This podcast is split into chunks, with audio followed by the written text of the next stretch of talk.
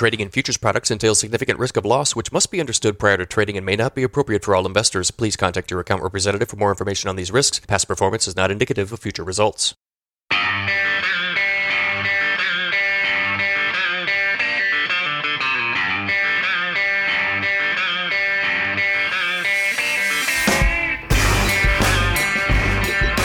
If you like grain markets and other stuff, you've come to the right place.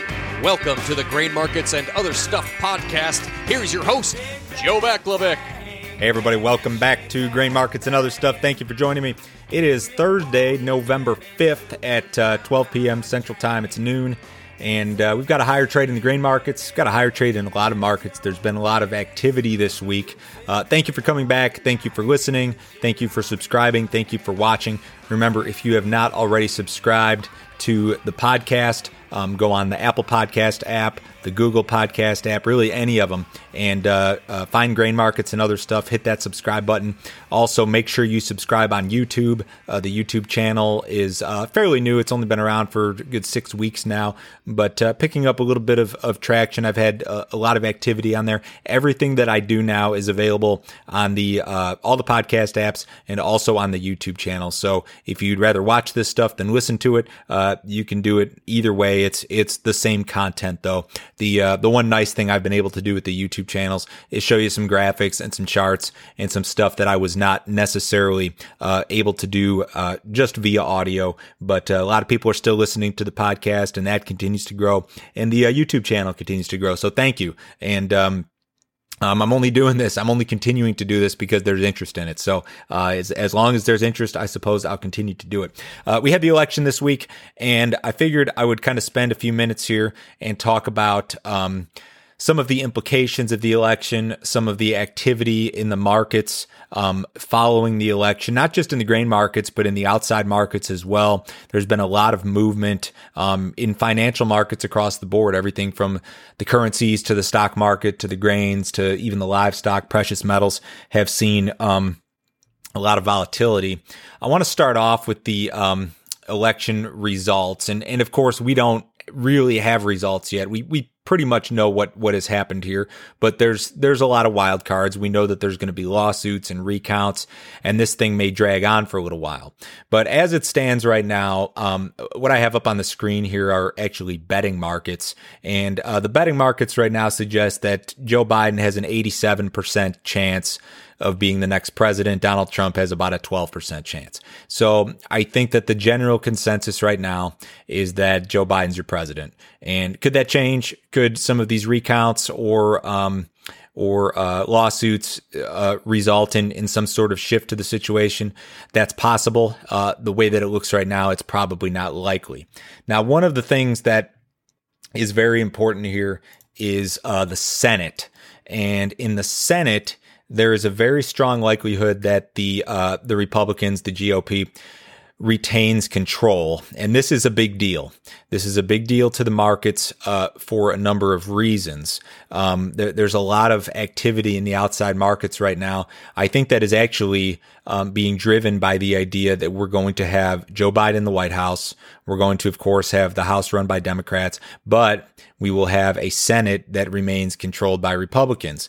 And this has a lot of implications.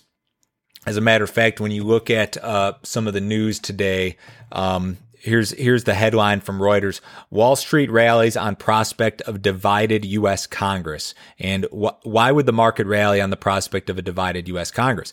I, I think the general idea here is that we're going to see a lot of gridlock. There's going to be a lot of things that perhaps the Biden administration would like to push through, um, you know, tax hikes, regulation, that sort of stuff. And he may not be able to get it pushed through, or he may be able to get a watered down version of some of this stuff pushed through. And it's, it's for that reason that, um, a lot of the markets have actually acted really well. Um, the stock market, bring up a chart here. This is the S&P 500, a daily chart of the S&P 500, which as far as I'm concerned is is the best benchmark of the uh, US stock market. The The S&P 500 has rallied 8% from the low that it posted on October 29th. That is a phenomenal, phenomenal move to the upside in a very short amount of time. It, it, almost kind of reminds me of what happened in 2016. You know, in 2016, I think a lot of people, um, especially when when Trump won uh, initially, there was a lot of selling in stocks. There was a lot of people that were fearful that um, you know, Trump would be bad for the market or whatever. And I think that that that ended up being a bad decision, obviously, to sell stocks. And I think just like 2016, what you saw in this election, you saw people sell stocks ahead of the election because they were worried about uncertainty or what might happen. And just as as it was in 2016, selling stocks ahead of the election uh, here in 2020 was also a terrible decision. Um, the stock market has done nothing but rip higher. It's going to have probably its best week in the S and P since uh, since April, since we had the big recovery out of out of the big COVID panic. So this has been a really phenomenal uh, deal for the stock market. I think part of this has to do with again, you go back to that prospect of of the divided Congress. I think the market likes that. Um, I also think the market is a little bit more comfortable with uh, the prospect of additional stimulus, uh, quantitative easing, um, that sort of thing. And that takes me to the um, US dollar.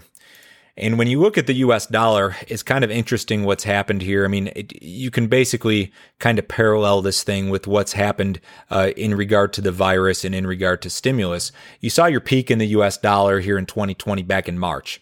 And then when the virus panic ensued, the dollar really did nothing but leak lower all the way through August. We saw a bottom in August. And now we're again very soft here this week. The, the US dollar is down about a percentage and a half uh, this week as I speak here on Thursday at midday. And I think this is all based on the idea, the, the initial sell off and the decline that lasted from March through April, May, June, July. It all had to do with stimulus quantitative easing, money printing, if you want to call it that. Um, uh, more US dollars in supply makes the dollar weaker. And, that, and, that's essentially what's going on here. And that's been a big positive for a lot of commodity markets, I think. I think that the soft dollar um, has been a positive for things like the grain markets, um, things like the precious metals, uh, maybe even the livestock, maybe some of this other stuff. So the, uh, the, the, fact that the dollar is soft and uh, could very easily get into some fresh multi-month lows here. I, I, don't I don't think they quite traded a multi-month low here uh, today, but it's very possible before the end of the week or maybe when you get into net next week that we get into that situation. So the uh, the dollar, the the probability of additional stimulus, I think it's just a question of of when, not a question of if we see additional stimulus.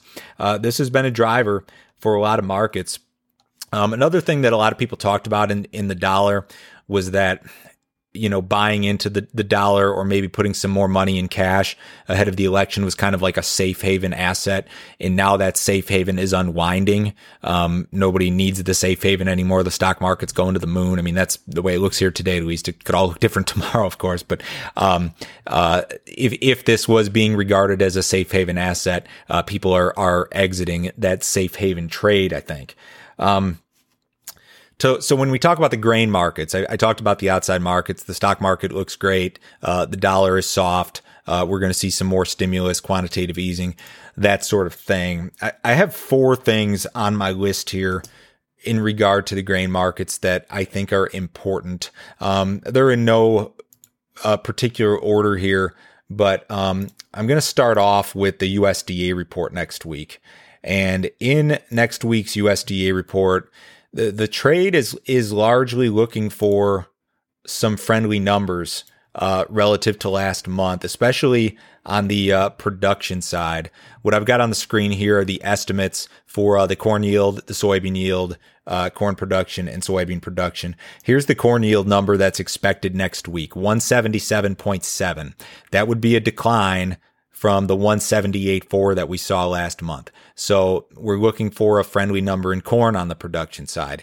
In beans, we're also looking for a friendly number. 51.6 bushels per acre is the uh, trade guess ahead of Tuesday's report that would be down from 51.9 last month.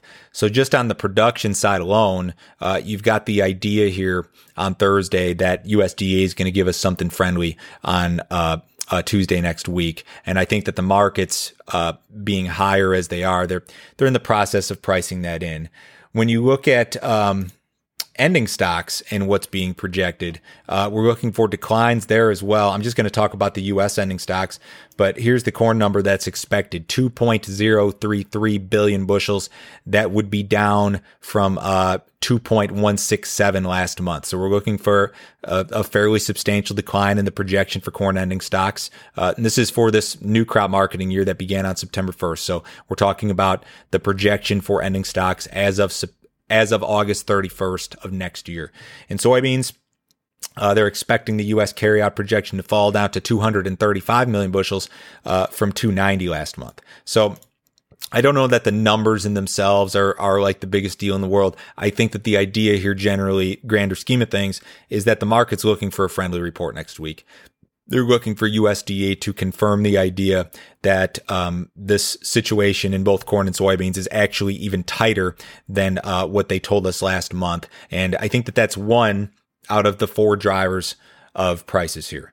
Um, the second one I'm going to bring onto the screen here is uh, Brazil and South America. And the South American weather situation has garnered some attention.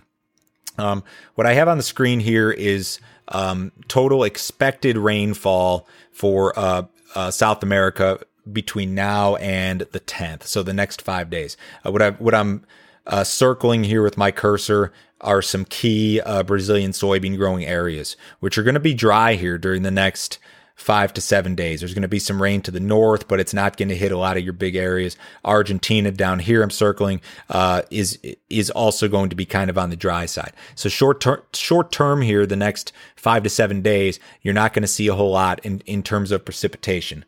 Um, when you go out to the extended model. This is the uh, forecast total expected precipitation between now and November 21st. You got a lot of rain in the forecast.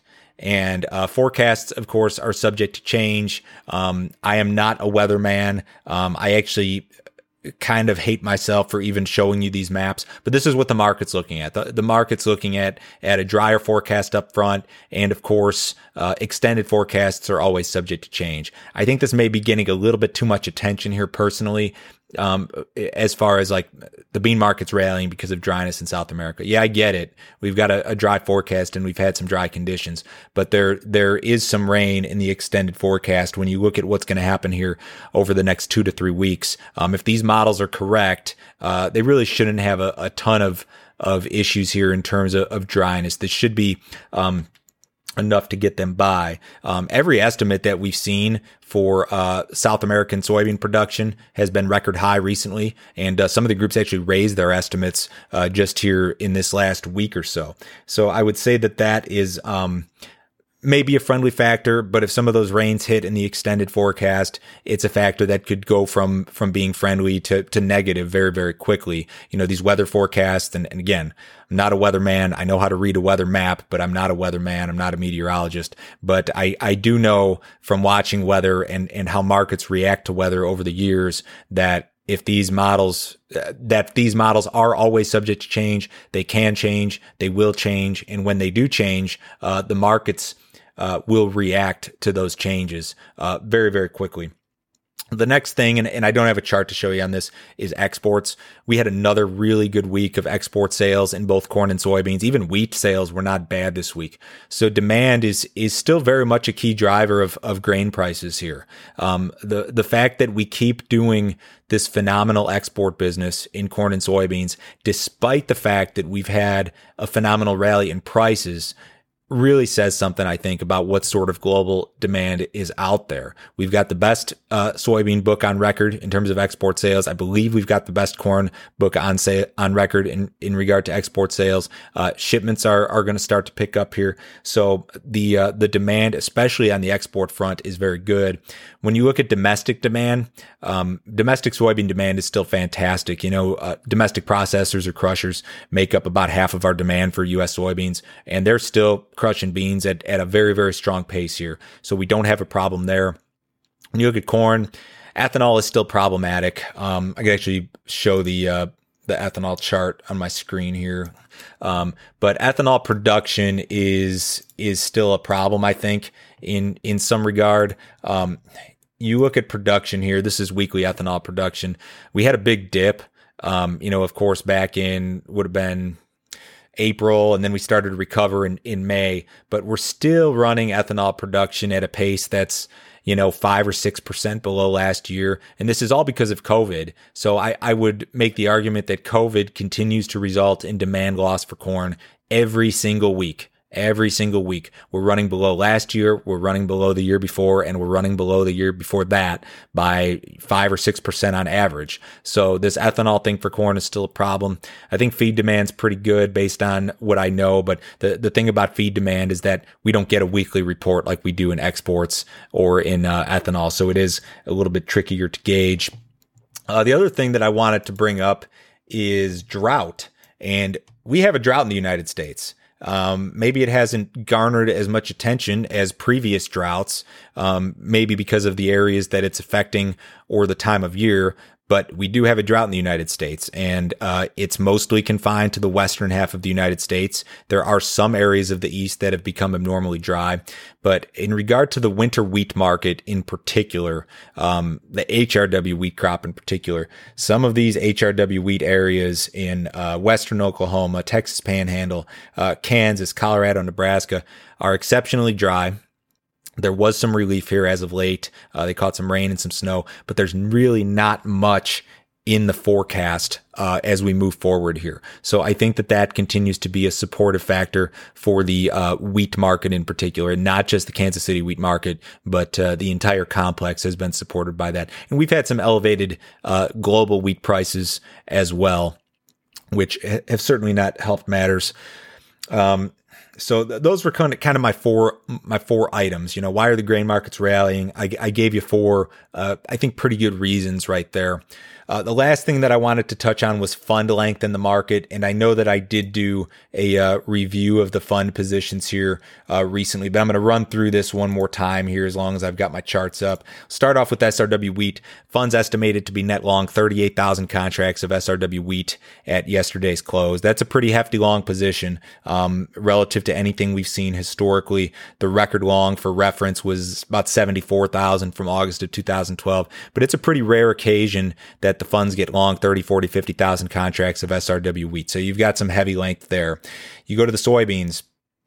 Uh, funds estimated to be net long 213,000 contracts of beans at yesterday's close. That's a number that will grow after today, assuming that we finish higher. Uh, that historically you can see is a level that, um, uh, we've only been at at one other time. Uh, 2011, 2012 funds had a bigger net long in the soybean market than this. And, uh, then that brings us to 2020, which, uh, is where we're at right now. So this is an extreme long position in the soybean market. And the funds have been long beans for a long time. The last time the funds were short beans was in April. They've been long beans, uh, through late spring, all through the summer, and uh, into the fall now. So it, it's been a, a, long, extended stretch, and that's something you'll see in demand-driven markets uh, more than you'll see in supply-driven markets. Demand-driven markets typically have a little bit more staying power.